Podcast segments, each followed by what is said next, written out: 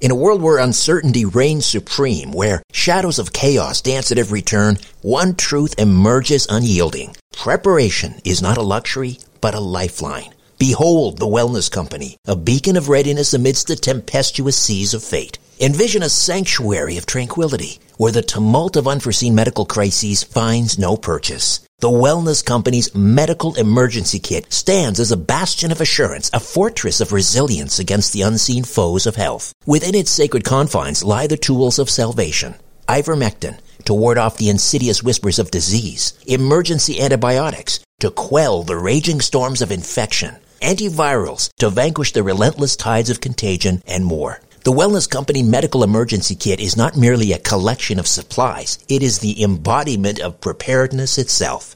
Crafted by the hands of esteemed healers led by luminaries such as Dr. Peter McCullough, Dr. James Thorp, Dr. Harvey Risch, and Dr. Drew Pinsky, this kit stands as the pinnacle of safety, the zenith of prevention. These truth-seeking doctors have forged a testament to vigilance, a testament to the unwavering pursuit of well-being. Embrace the certainty that comes from being armed against adversity. Embrace the Wellness Company, for in its embrace lies the promise of resilience, the promise of a brighter tomorrow amidst the chaos of today. Don't wait for the next crisis to strike. Visit twc.health forward slash strange planet and use promo code strange planet for an exclusive 10% discount. Prepare today and rest easy tomorrow. When you need mealtime inspiration, it's worth shopping Kroger, where you'll find over 30,000 mouth-watering choices that excite your inner foodie. And no matter what tasty choice you make, you'll enjoy our everyday low prices, plus extra ways to save, like digital coupons worth over $600 each week. You can also save up to $1 off per gallon at the pump with fuel points. More savings and more inspiring flavors make shopping Kroger worth it every time. Kroger, fresh for everyone. Fuel restrictions apply. Conspiracy Unlimited with Richard Syrett. On this episode, concrete evidence for the existence of a civilization of giants in prehistoric North America. The reliable reports, or the reports that we believe are reliable, describing the very large remains, are for the most part describing people between seven and eight feet tall. However, there are some reports which would indicate that a lesser number of these individuals range between 8 and 9 feet in height.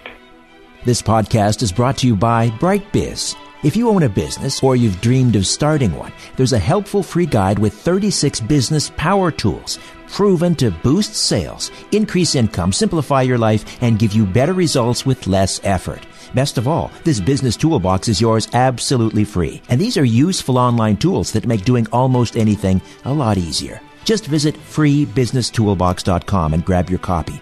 I know there are a lot of websites out there that offer you a special deal on something, but then they stick you into some ridiculous recurring program. This isn't like that. There's no hidden thing to try. BrightBiz is giving away this guide free of charge as a means of putting their best foot forward. But all good things must come to an end, so don't wait. Grab your free guide today. Visit freebusinesstoolbox.com. freebusinesstoolbox.com. Conspiracy Unlimited with Richard Syrett.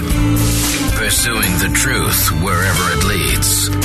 Exposing evil and corruption and the secret machinations of powerful elites revealing the high strangeness beneath the surface of our supposed reality.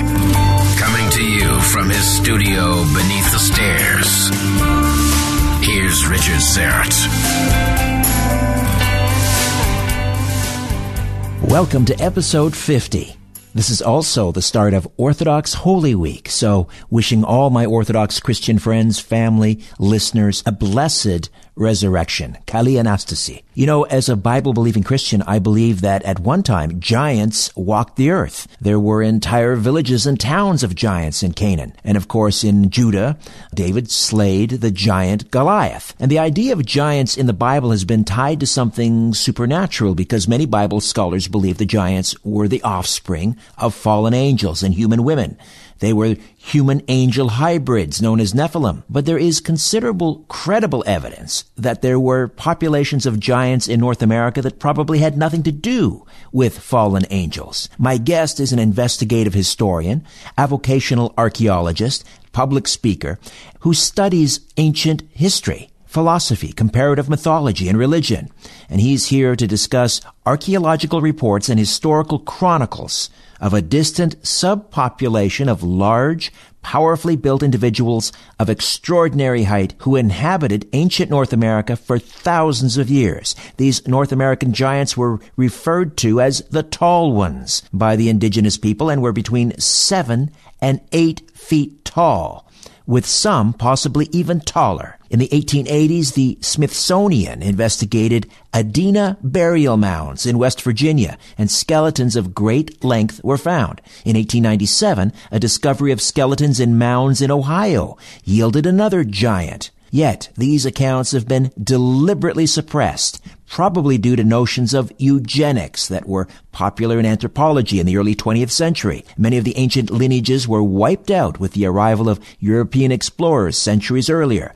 But surprisingly, the tall ones still have living descendants. Jason Jarrell is an investigative historian, avocational archaeologist, public speaker. He's a frequent guest on numerous radio shows and podcasts focused on ancient history, cultural studies, and politics. He also has appeared on the Ancient Aliens television series. He is the co-author of Ages of Giants, a cultural history of the tall ones in prehistoric America. Jason Jarrell, welcome to Conspiracy Unlimited. How are you? I'm doing great. Thanks for having me on the show.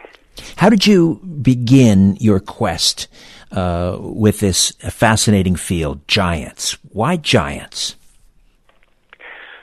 Well, the North American giants, which is what they're called in the popular culture today, um, the the North American giants really represent one of the few very interesting mysteries from the ancient world that have actually been uh, professionally documented. Um, they can be proven to have a basis in reality, unlike a lot of other other things where we're sort of grasping at straws. And I learned this uh, long ago through some articles that were published by my friend and colleague Ross Hamilton in the 1990s. A lot of people may not realize that Ross was a part of the first project that that really had as it, its objective to get to the reality behind this mystery. Um, several other people were originally involved in that project, including the great Native American scholar Vine Deloria Jr. and a lady named Patricia Mason.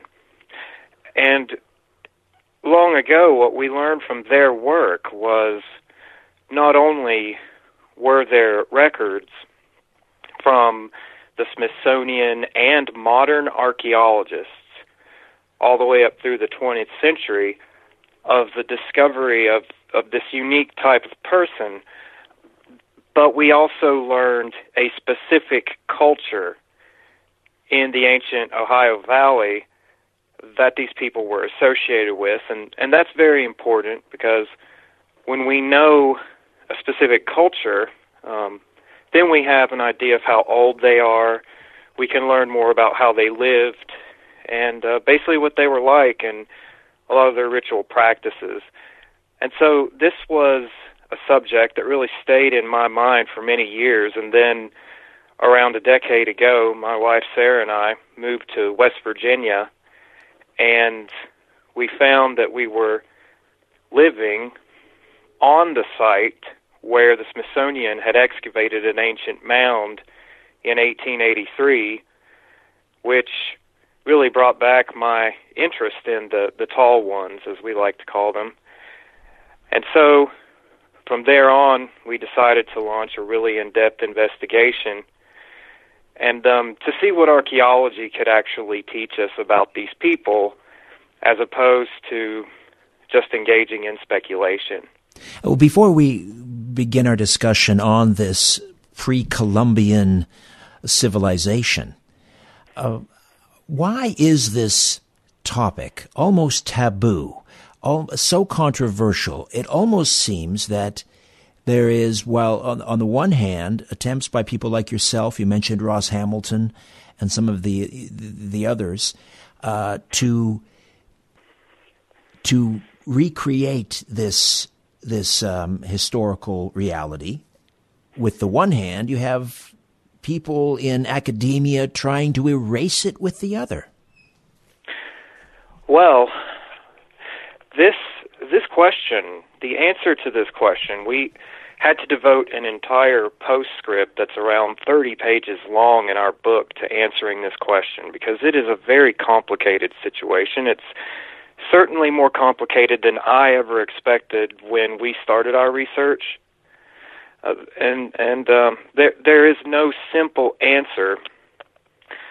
Uh, to begin with, I can start with this, the climate today. Uh, what's happening today is the original research by the people I mentioned before has over the last 20, 20 years or so been sort of co-opted and grafted into some very sensational theories. You're talking about and, the, Neph- the, Nephilim, no doubt, and biblical yes. accounts of giants and so forth. Yes, and and also um, ETs and and things of that nature, Atlantis, um, and and what has happened is the anthropologists today, like the current generation of archaeologists, they were already reluctant to acknowledge the existence uh, of this type of person in American prehistory. But as this subject became more and more sensationalized, I believe that it has encouraged them more and more to deny uh, to deny the, the validity of the tall ones. And I'm not siding with the mainstream anthropologists. I'm just pointing out that this uh, the situation has grown to be more and more polarized.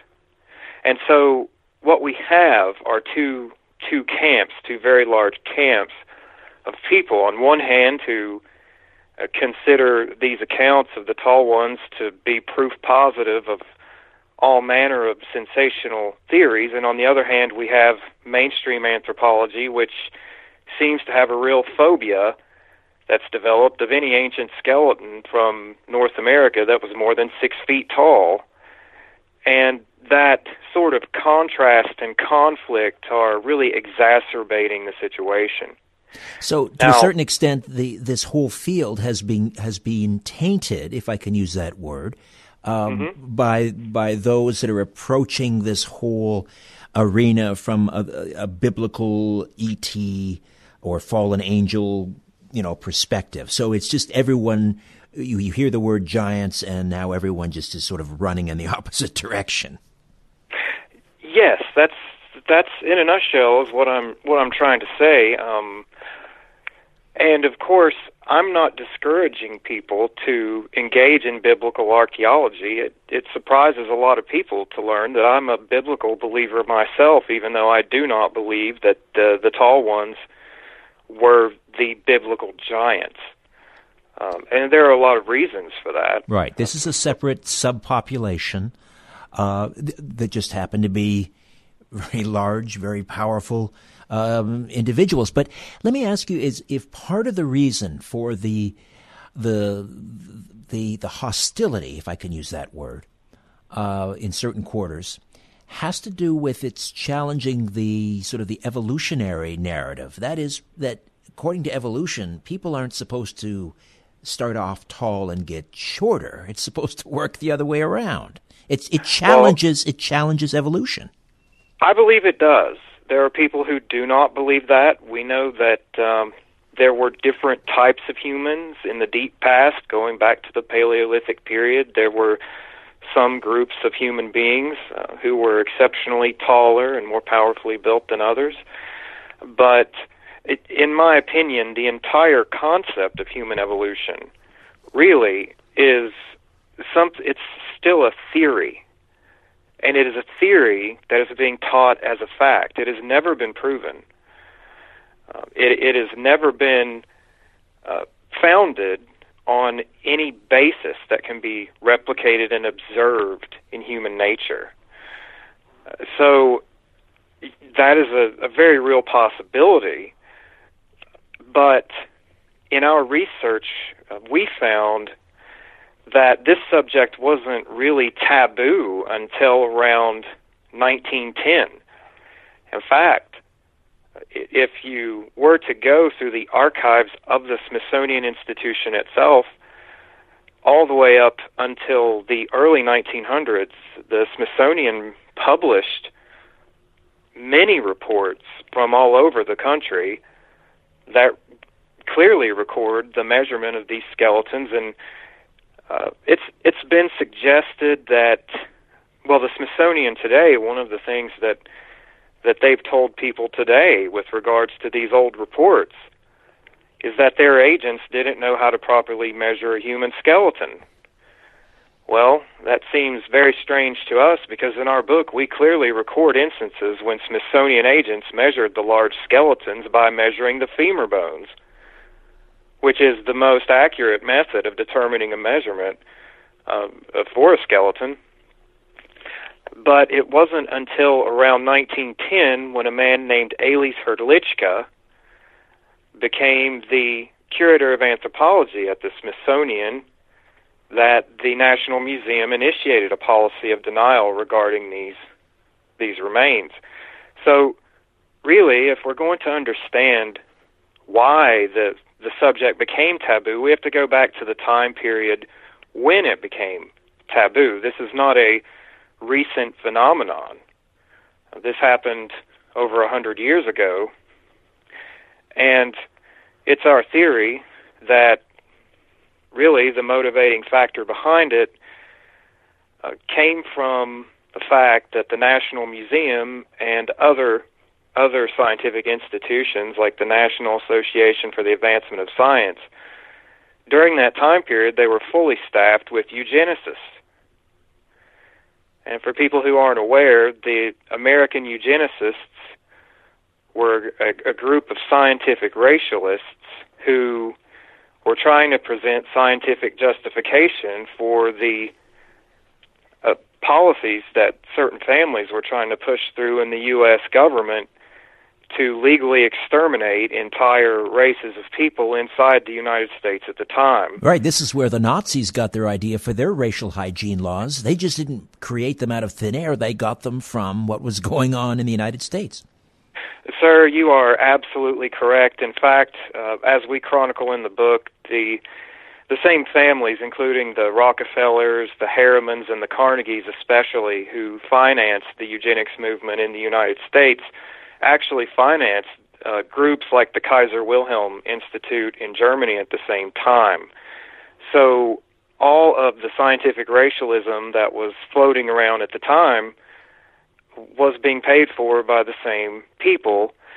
And that's why the theories on both sides of the Atlantic, in terms of racialist anthropology, were so identical. It's because they had the same source. And although it may seem really bizarre to us today, it may seem very arcane to us. Some might say it, it, it sounds maddening. Uh, at the time, the eugenicists believed that a person's genetic quality was largely evident by the stature of their ancestors, which is why the eugenicists in North America, for example, had pushed for immigration policies which narrowed down the countries that America would receive immigrants from to those which they believed had the most Anglo Saxon or Nordic descent. So it's very possible, in my opinion, that the eugenicists, which included several heads of the Smithsonian actually, that the eugenicists in the Smithsonian may have seen fit to sort of erase these discoveries because they clearly show that the Native American people had an anthropologically superior ancestor. Fascinating, fascinating.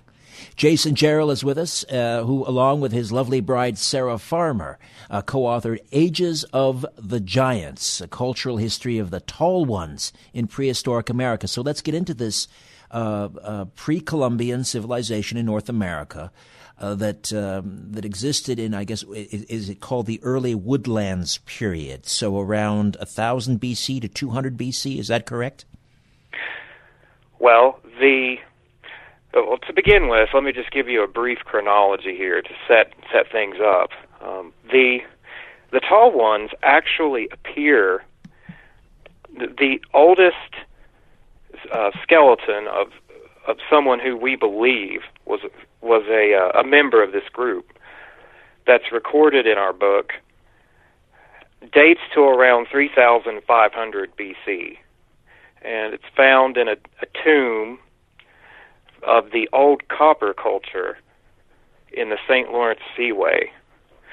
Now, eventually, over time, the people who were involved in that old copper culture expanded into the Ohio Valley and eventually developed into what we know as the Adena mound builders that you just mentioned.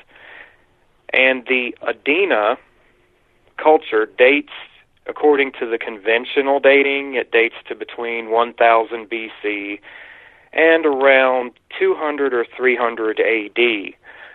Uh, the Adena were the first to construct large burial mounds and ritual earthwork enclosures in the Ohio Valley. They were hunter gatherers. They hunted white tailed deer. They fished and had some level of horticulture although nothing comparable to large scale corn agriculture or anything of that nature. They um, the Adena fabricated artifacts out of bone, copper, and shell, and they essentially represent the really the birth or the genesis of earthwork construction, mound building in the Ohio Valley. Now, the Adena the the mounds of the Adena in Ohio were rapidly destroyed in the 1800s and early 1900s with urban development and the construction of the canals. And very very quickly the people began to realize that that there were very large skeletal remains in many of the mounds of this culture even though it didn't even have a name yet. And it really became the stuff of legend long before the policy of denial was instituted at the National Museum. And what a lot of people may not realize is that occasionally professional archaeologists, including some famous professional archaeologists, still discovered these large skeletons all the way up through the 20th century. I think the most recent example in our book dates to around 1981. So, this is one of those prehistoric mysteries from the ancient world that really can be demonstrated to be grounded in fact. The the early reports uh, of uh, these mound excavations. Uh, how were they? How were they constructed? Were they multi-layered? Were they were they uh, built only as tombs, or did they serve another purpose? Well, that's a really good question.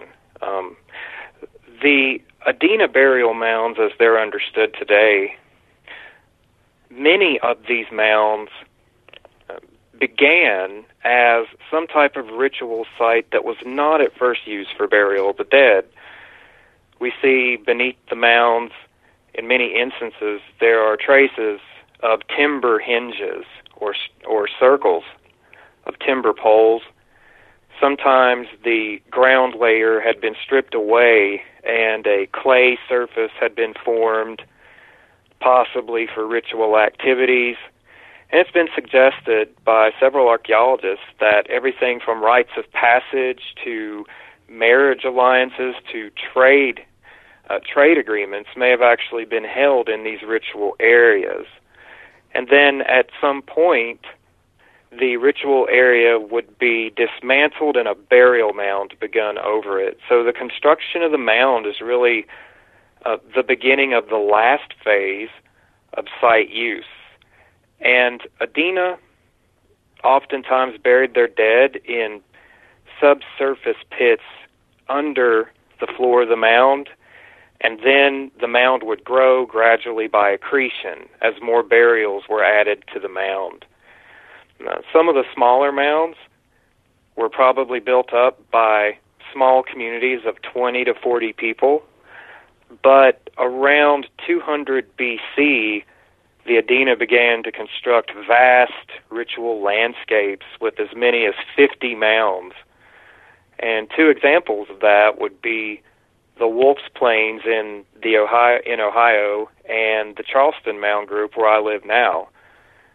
Charleston Mound Group, the Smithsonian destroyed around 50 burial mounds in this one location between 1883 and 1884 and we have acquired the documentation of the Smithsonian agent that excavated the mounds here and there were actually a good many skeletons found that were very, very large from the mounds here in Charleston.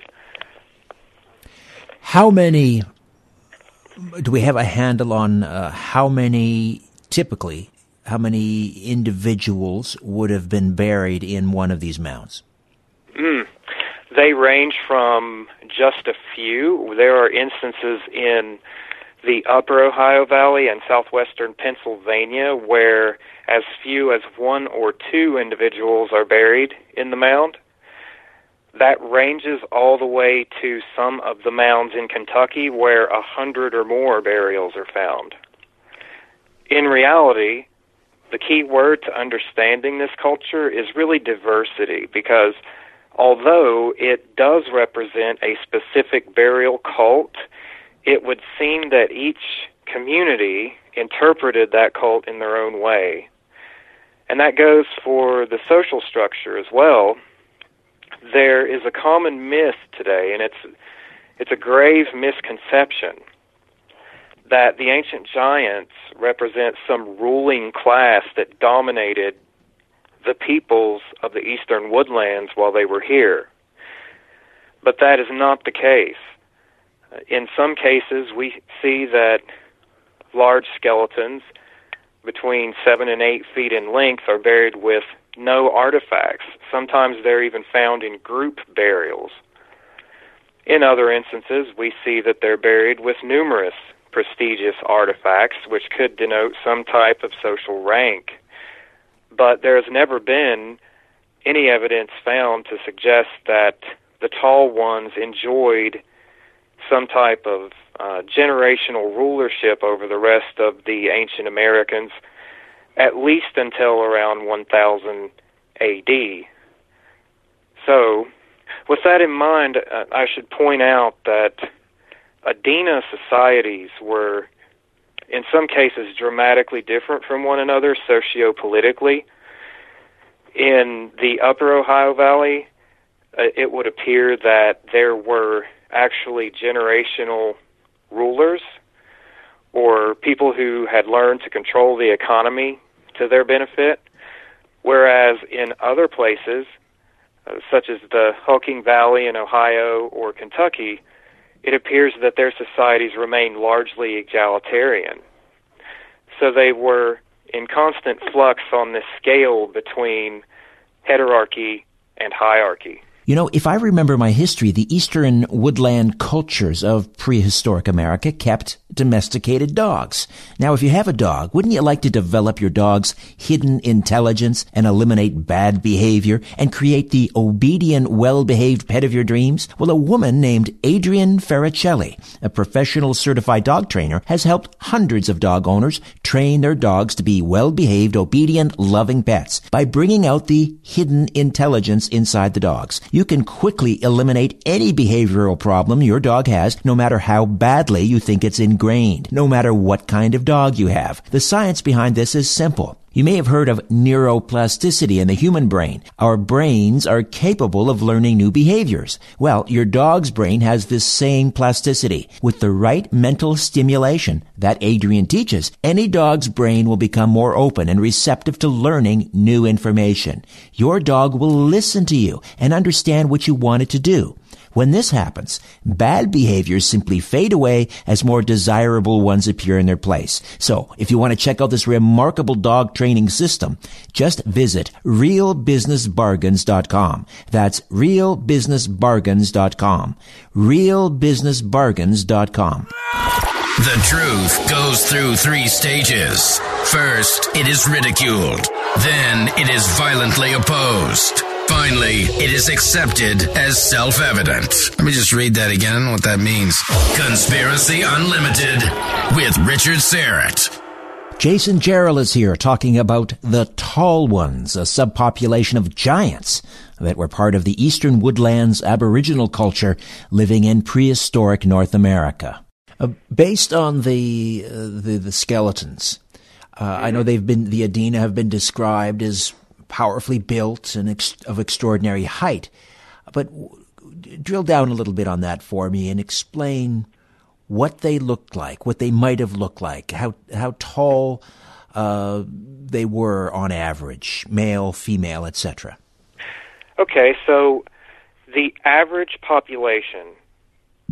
It's important to remember that the tall ones. I think our book covers about 4,000 years of history. And during that 4,000 years, the tall ones represent a subpopulation that lived among other people who were of average stature. So the average stature could be somewhere between five and a half to six feet in height. However, the reliable reports, or the reports that we believe are reliable, describing the very large remains are, for the most part, describing people between seven and eight feet tall. However, there are some reports which would indicate that perhaps a lesser number of these individuals range between eight and nine feet in height.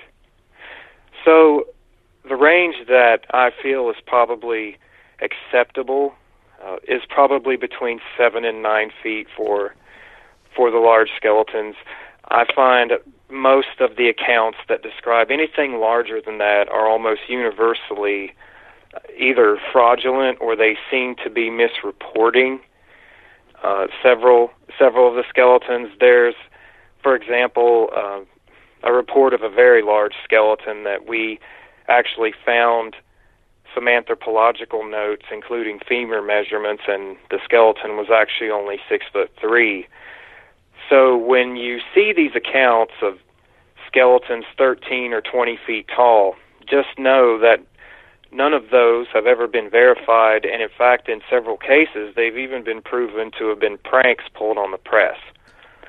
But with the actual work of archaeologists like William S. Webb, Don Dragoo, um, and several others, um, including archaeologists from Pennsylvania and the Great Lakes area that we cite in our work, we have a fairly clear picture uh, of what these people were like. Their bones are described in Don Dragoo's Mounds for the Dead as being very large and thick. Uh, they had marked eminences on the bones, which would indicate that these people possessed a very strong and powerful musculature. They were not built like people who had any type of pathological disease. Um, and uh, should also point out that some of these archaeologists, such as William S. Webb in the 40s and 50s, worked with a physical anthropologist named Charles Snow to really describe and outline the anthropology of these people. They wrote about their very large and massive, very wide lower jawbones.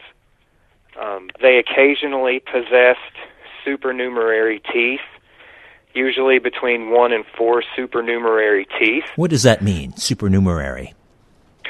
It means teeth, extra teeth, other than what are normally found in a human jaw. An extra row? Now, there are many old accounts from local histories and various media uh, where it describes double rows of teeth. Now, with regards to the actual anthropology reports that we've consulted that do acknowledge the tall ones, there is no instance of a, a full extra row of teeth. There are only mention of some Adena uh, with usually between one and four extra extra teeth in the jaw. So I'm of the opinion that the reports of the double rows of teeth are probably exaggerations where perhaps a farmer or someone else observed maybe one or two extra teeth in a portion of a jawbone that they recovered. How uh, about another? Ex- sorry, I was going to ask you about extra digits, extra toes, mm-hmm. extra fingers. I've been told that that has been found in the Southwest in the remains from other cultures. It's nothing that I've ever been able to verify myself because most of my research is confined here to the Northeast. Um, but I can tell you, uh, matter of factly, that there is not a single instance of an Adena skeleton with the extra digits. Uh, the Adena did practice a form of artificial cranial deformation. They strap their infants to a cradle board to flatten the back part of the skull, the occipital region, to increase the height of the skull vault. Um, so this is one reason why if you look at some of the old accounts, it mentions the very large jawbones and the very large size of the skulls. Many of the skulls appeared very unusual to people in the 1800s, you know, as they dug up some of these remains. Were they a warring civilization? I mean, they're obviously formidable. They would be very intimidating, uh, but were they warring? You know, that is a that has become um, a really, really important topic in our our research because the woodland period between the early and middle woodland period with the Adena and the Hopewell which was a development of the Adena culture, really. The Hopewell culture is more famous uh, in Ohio archaeology, but it had its genesis in the Adena, which was earlier. This period in the archaeological record appears to have been a time period of relative peace. And that's very interesting when we consider that these people were hunter gatherers. In fact, I think it's very significant that large scale warfare among ancient Native American societies really doesn't seem to have appeared in any way that is obviously evident in archaeology until the first real civilization, uh, the Mississippian civilization, in around 1000 AD. And the reason they call it a civilization is the Mississippians had big agra. They had uh, they were using corn to buffer against any kind of food shortage, and it's also considered a civilization because it was at that time that generational chiefs first appear. But the interesting contrast is that the early hunter gatherers seem to have enjoyed more peace than their supposed later civilized descendants.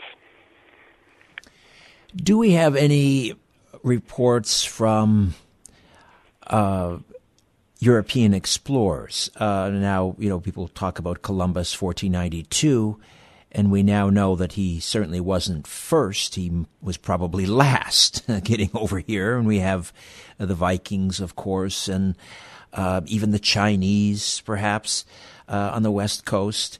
Other uh, cultures having uh, come to North America centuries before Columbus. Are there any um, any reports from these explorers about encountering these these giants? Well, the early, the actually the earliest European explorers in the in the modern era, if we're going to look at 1400 and and beyond, uh, there are numerous accounts of of of the explorers and their parties encountering very large individuals who were probably descended from the more ancient tall ones. Uh, in fact, the the record plainly states, if we're to look in even to the 18 and 1900s, that many of the Iroquois, the Algonquian, and Siouan speaking peoples still possessed this anthropology. Uh, the famous painter George Catlin even pointed out that the Osage Sioux had many males among them that were still seven feet tall uh, in the 1800s. So, of course, there there are very many accounts that that our forebears encountered descendants of the tall ones. In fact, some of the tall ones persisted well into our time. There's a great example that I like to point out to people. A man named Max Palmer, who was born in the the late 20s. Max Palmer uh, grew up to be eight feet two inches tall, and he was a professional wrestler.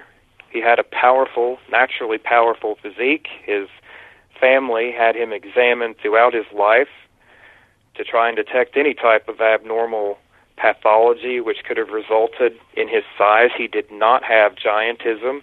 He did not have Marfan syndrome, but he was part Cherokee. And Max Palmer actually appeared in several black and white science fiction films, including Invaders from Mars. And he eventually converted to Christianity and he preached until the day he died and he called himself Goliath for Christ. fascinating, fascinating. Yes. That, so, what happened to the Adenas? Did they did they uh, were they killed off? Uh, were they did they simply uh, sort of meld with other uh, Indian groups and intermarry and so forth? What happened to the Adenas? So, around 100 BC, some of the Adena groups in Ohio formulated what is called the Ohio Hopewell culture. And the Ohio Hopewell culture uh, was a much more extravagant expression of the mound building and earthworks of Adena. And over time, Hopewell expanded all the way to southern Ontario and the Gulf Coast of Florida. It became a massive culture. In fact, it's called the Hopewell Interaction Sphere in archaeology.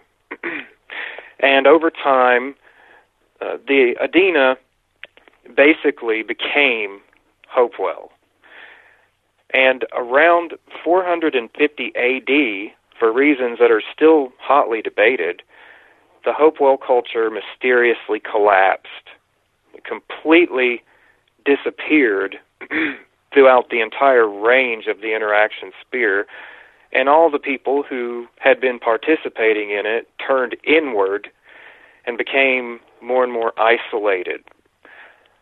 And one of the theories that I find the most attractive to explain the collapse of this culture is in the heartland, which was along the Scioto River in Ohio, of Hopewell there's evidence that leadership positions were becoming more and more institutionalized. The office of the shaman or priest had been split up, his roles had been split up, and they were sort of doled out to different people in a, in a um, sort of a social hierarchy that was developing. And that's very similar, really, to what's happening to us today. The roles that people are supposed to fill the healer, the spiritual leader, um, the leader of the hunt. These things have all been subsumed by the state with various industries and bureaucracies.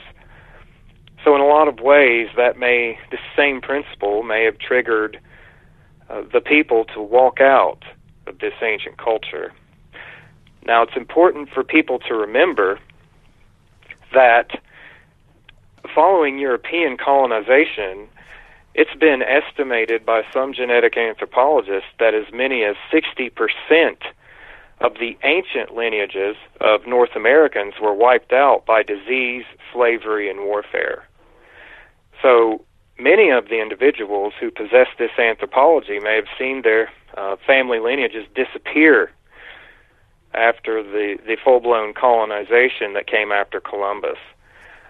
But as I said earlier, uh, the genes that that gave these people these features really did continue, and they continue up to the present day in some Native American populations. Do we know where they came from? Did they cross over on the land bridge? well, I consider myself a former hyperdiffusionist. Um, in the past, I believe that these people must have come from somewhere else uh, other than ancient America because there there are certain features of their culture which are very similar to other cultures from other parts of the world, including Western Europe. Um, and it is also true that gigantic skeletons have been found in Western Europe and other parts of the world. But the more I've learned over the years in terms of how these people actually lived uh, and and the ritual practices that they actually engage in, uh, it's my opinion that these are 100% the ancestors of the Native Americans that we know today. In fact, in our second book, we're going to publish some fairly conclusive evidence from a new project that we've been working on that should really close the book on that question once and for all. Uh, but in terms of the land bridge, um, I can't say for certain that the land bridge was the only path into America from the the Pacific. In fact, it it seems to me that the more we look at ancient humans, there really isn't a point in ancient times when humans seem to me to be very primitive. We can go back to the Paleolithic period and find people in some of the coldest regions of Europe that were living in houses warm enough to sleep naked in, who were making toys for their children and coming together to hunt mastodons. So I guess the answer is that anything's possible.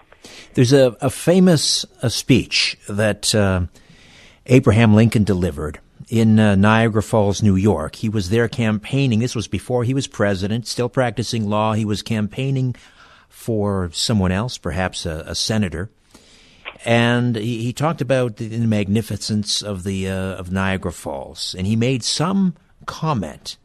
It wasn't off. I mean, he wrote this speech. He knew what he was talking about, and he talked about how the that he referred to the mounds and I believe he said, I'm, I'm paraphrasing, something about the, uh, you know, the inhabitants of those mounds, how once they looked upon these falls as well. And I mm-hmm. believe he used the word giants. And he some, did indeed. Some people think, oh, he was talking about the mastodons. Right, because the mastodons would have stood there contemplating Niagara Falls, right? yes, yes. I know the, the mastodons are well known for reflecting on nature. yes, and they write um, postcards. And... They did, and they they left rock art and everything else. um, and the the fact is, uh, New York State. Uh, in chapter 15 of our book, we chronicle the expansion of the Adena culture into New York State. They built hundreds of burial mounds in New York State, and one of the largest skeletons on record that's measured by the femur is recorded from an Adena mound in New York State. The skeleton would have stood around eight and a half feet in height. Uh, so I've I've seen that speech before, and as famous as these discoveries were at the time that Abe gave his speech, um, I find the idea that he was referring to mastodons to be highly questionable to say the least. Absolutely. But the point, I guess, is that, that for a, a lawyer visiting Niagara Falls, uh, to make that statement, it would indicate to me, at least, that this was just accepted as as as truth, as, oh, common common truth. Yes, sir. Yes, sir. There's no question it was accepted as truth. As as we were discussing earlier, it was not until the institution of the Department of Anthropology's policy of denial in the early 1900s that anyone would have denied these discoveries. And even that didn't stop the acknowledgement of the discoveries. Uh, William S. Webb, an archaeologist from the University of Kentucky, found uh, a seven foot long Adena skeleton in the Dover Mound in Kentucky and put that on record in his report for the Dover Mound. Uh, a Carnegie Museum archaeologist named Don Dragoo excavated a seven foot long Adena skeleton from the Cresap Mound in Marshall County, West Virginia, and published that discovery in a book called Mounds for the Dead. Uh, going back further in time, here in Charleston, West Virginia, uh, Colonel Norris of the Smithsonian in 1883 and 1884 discovered multiple skeletons ranging between seven and seven foot six inches in height in the mounds here. Recorded those in Smithsonian reports. There, there never really was a point where anyone questioned these discoveries uh, until the the Department of Anthropology decided to sort of blacklist their own findings. You touched so, on this a little bit earlier, uh, Jason, but uh, given the number of mounds and the number of s- skeletons that were excavated, one would e- expect that museums would be stacked to the rafters with, with these examples, and yet nary a one. Are they are they sitting in a warehouse somewhere? Were they destroyed uh, by order of some of these eugenicists that you mentioned earlier? Why, where are these skeletons, and why why can't we see them? And and perhaps when will we see them? Well, just remember that uh, mainstream academia will always use the burial laws to prevent you from seeing anything when it comes to human remains. But in terms of where the skeletons are, uh, the skeletons, there are still some of these skeletons in existence. They're dispersed into several locations. Personally, I have found at least three locations where I know with some degree of certainty that some of the remains of the tall ones are still preserved intact. Many of the skeletons were destroyed. Uh, we know that the Smithsonian Institution, uh, when they excavated the mounds in the 1800s, a lot of people think they ferried these large remains to the Smithsonian. Usually, they only sent the skull of a burial to the National Museum, and uh, the other bones, we have no idea of the long bones of the skeletons, what happened to them. Uh, I can uh, relate a personal story to you that I think really encapsulates this situation. Yes, please. In 2016, I did a presentation in Ohio on the tall ones, and there were around 100 people there. One of the people there was a retired Ohio archaeologist. And usually I get along very well with archaeologists. We have a lot to talk about. We love ancient history. And so this person approached me after my presentation and we started talking archaeology. And this was a person who had assisted in their first mound excavation when they were 10 years old. And he related to me a story about how in the 1960s he assisted um, Raymond S. Baby, who was a very prominent archaeologist in Ohio at the time, in excavating a burial mound in Ohio, and they found one of the tall ones and measured it in the tomb. And uh, the archaeologist I was speaking with confirmed uh, that this was one of the very large skeletons I had just presented on. And I said, Well, what happened to the remains? You know, that's the first question that most people ask. And he told me that the famous Ohio archaeologist that he was working with threw the remains in the trash because that was common practice at the time. There, the, the respect of human remains from ancient sites in America is a relatively new phenomenon, honestly. Uh, in fact, in the National Museum at the Smithsonian, if you were to review many of the collections in the Smithsonian, you'd find that the bones are just jumbled together. We we can't even tell which bone belongs with which skeleton from a site, even when they are preserved. So these factors and many others have contributed to the loss of a lot of information. Uh, another factor that probably contributed to the disappearance of these remains in a lot of instances are the clandestine groups from the 1800s and early 1900s that had very unhealthy fixations on these large remains. In our book, we talk about how the Theosophical Society and other groups like the Rosicrucians and the Freemasons in different parts of the country uh, were very interested in the large remains. Uh, in some cases, uh, such as Lovelock Cave, a seven foot skeleton was stolen to be used in initiation ceremonies at a local lodge. So, all these factors together uh, really have contributed to the situation.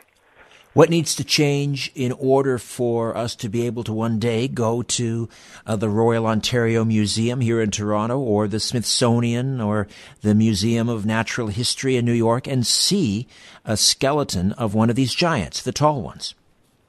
Well, first of all, uh, there are several of the reports that we cite from mainstream archaeologists in our book do have photos. Uh, there's no there's no real need uh, to desecrate any burials of ancient Americans, or really to to try to convince the museums to allow us to see them, because in many instances they were photographed in the original site reports. Uh, however, first of all, the burial laws will probably forever prevent us from, as a public, from being able to view any ancient remains from North America that being said, for the tall ones to be acknowledged, just in a general academic sense, I believe that day will come.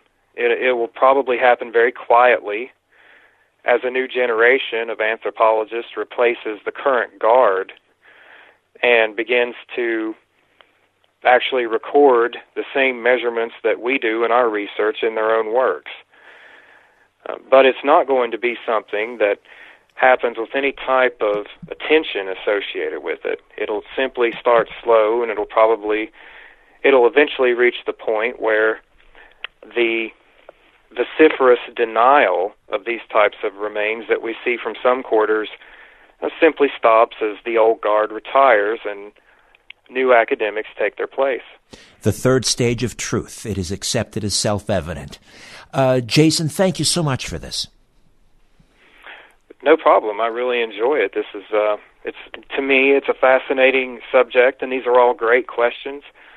And uh, it's it's my job to inform people on this. Well, you do a terrific job at it. Ages of the Giants: A Cultural History of the f- Tall Ones in Prehistoric America. Jason Jarrell, along with uh, Sarah Farmer. Thank you again, Jason. Thank you. Well, before I dim the lights in my little studio beneath the stairs, I'm going to tell you what's coming up on episode 51. First, I want to tell you about Life Extension's Mega Green Tea Extract, which provides powerful antioxidant effects throughout the body. Green tea contains health promoting polyphenols, including a powerful antioxidant which has been the subject of extensive scientific research. Pour on these multiple health benefits. Green tea is a powerful antioxidant. It supports cell membrane integrity, boosts liver detoxification, enhances immune function, and helps maintain healthy blood cholesterol, LDL and triglyceride levels, and much more. Life Extension's Mega Green Tea Extract is decaffeinated, yet it contains more polyphenols in one capsule than seven cups of green tea. The Chinese have used green tea for therapeutic purposes since 2000 BC. More recently, volumes of published scientific findings attest to its multiple health benefits. One capsule a day of Mega Green Tea Extract is all you need. Give your body what it needs. Order right now from Life Extension and save 25%. Just go to smartclickidea.com. That's smartclickidea.com. If you want to get in on the weekly draw, it's simple. Rate and review this podcast. Grab a screenshot of that. Email it to me at richardsyrett1 at gmail.com. richardsyrett1 at gmail.com. And don't forget to include your full name and mailing address. Then be listening every Friday for the draw. Coming up on episode 51 of Conspiracy Unlimited, Dr. Michael Salla discusses the hidden secrets of the Antarctic. Until next time, I'm Richard Syrett. So long for now. A new Conspiracy Unlimited with Richard Syrett drops every Monday, Wednesday, and Friday at conspiracyunlimitedpodcast.com. Blow your mind. That is all for now. Oh, and remember to share and give a five star review because we have huge egos and need love. We're like cats. We need, we need constant petting.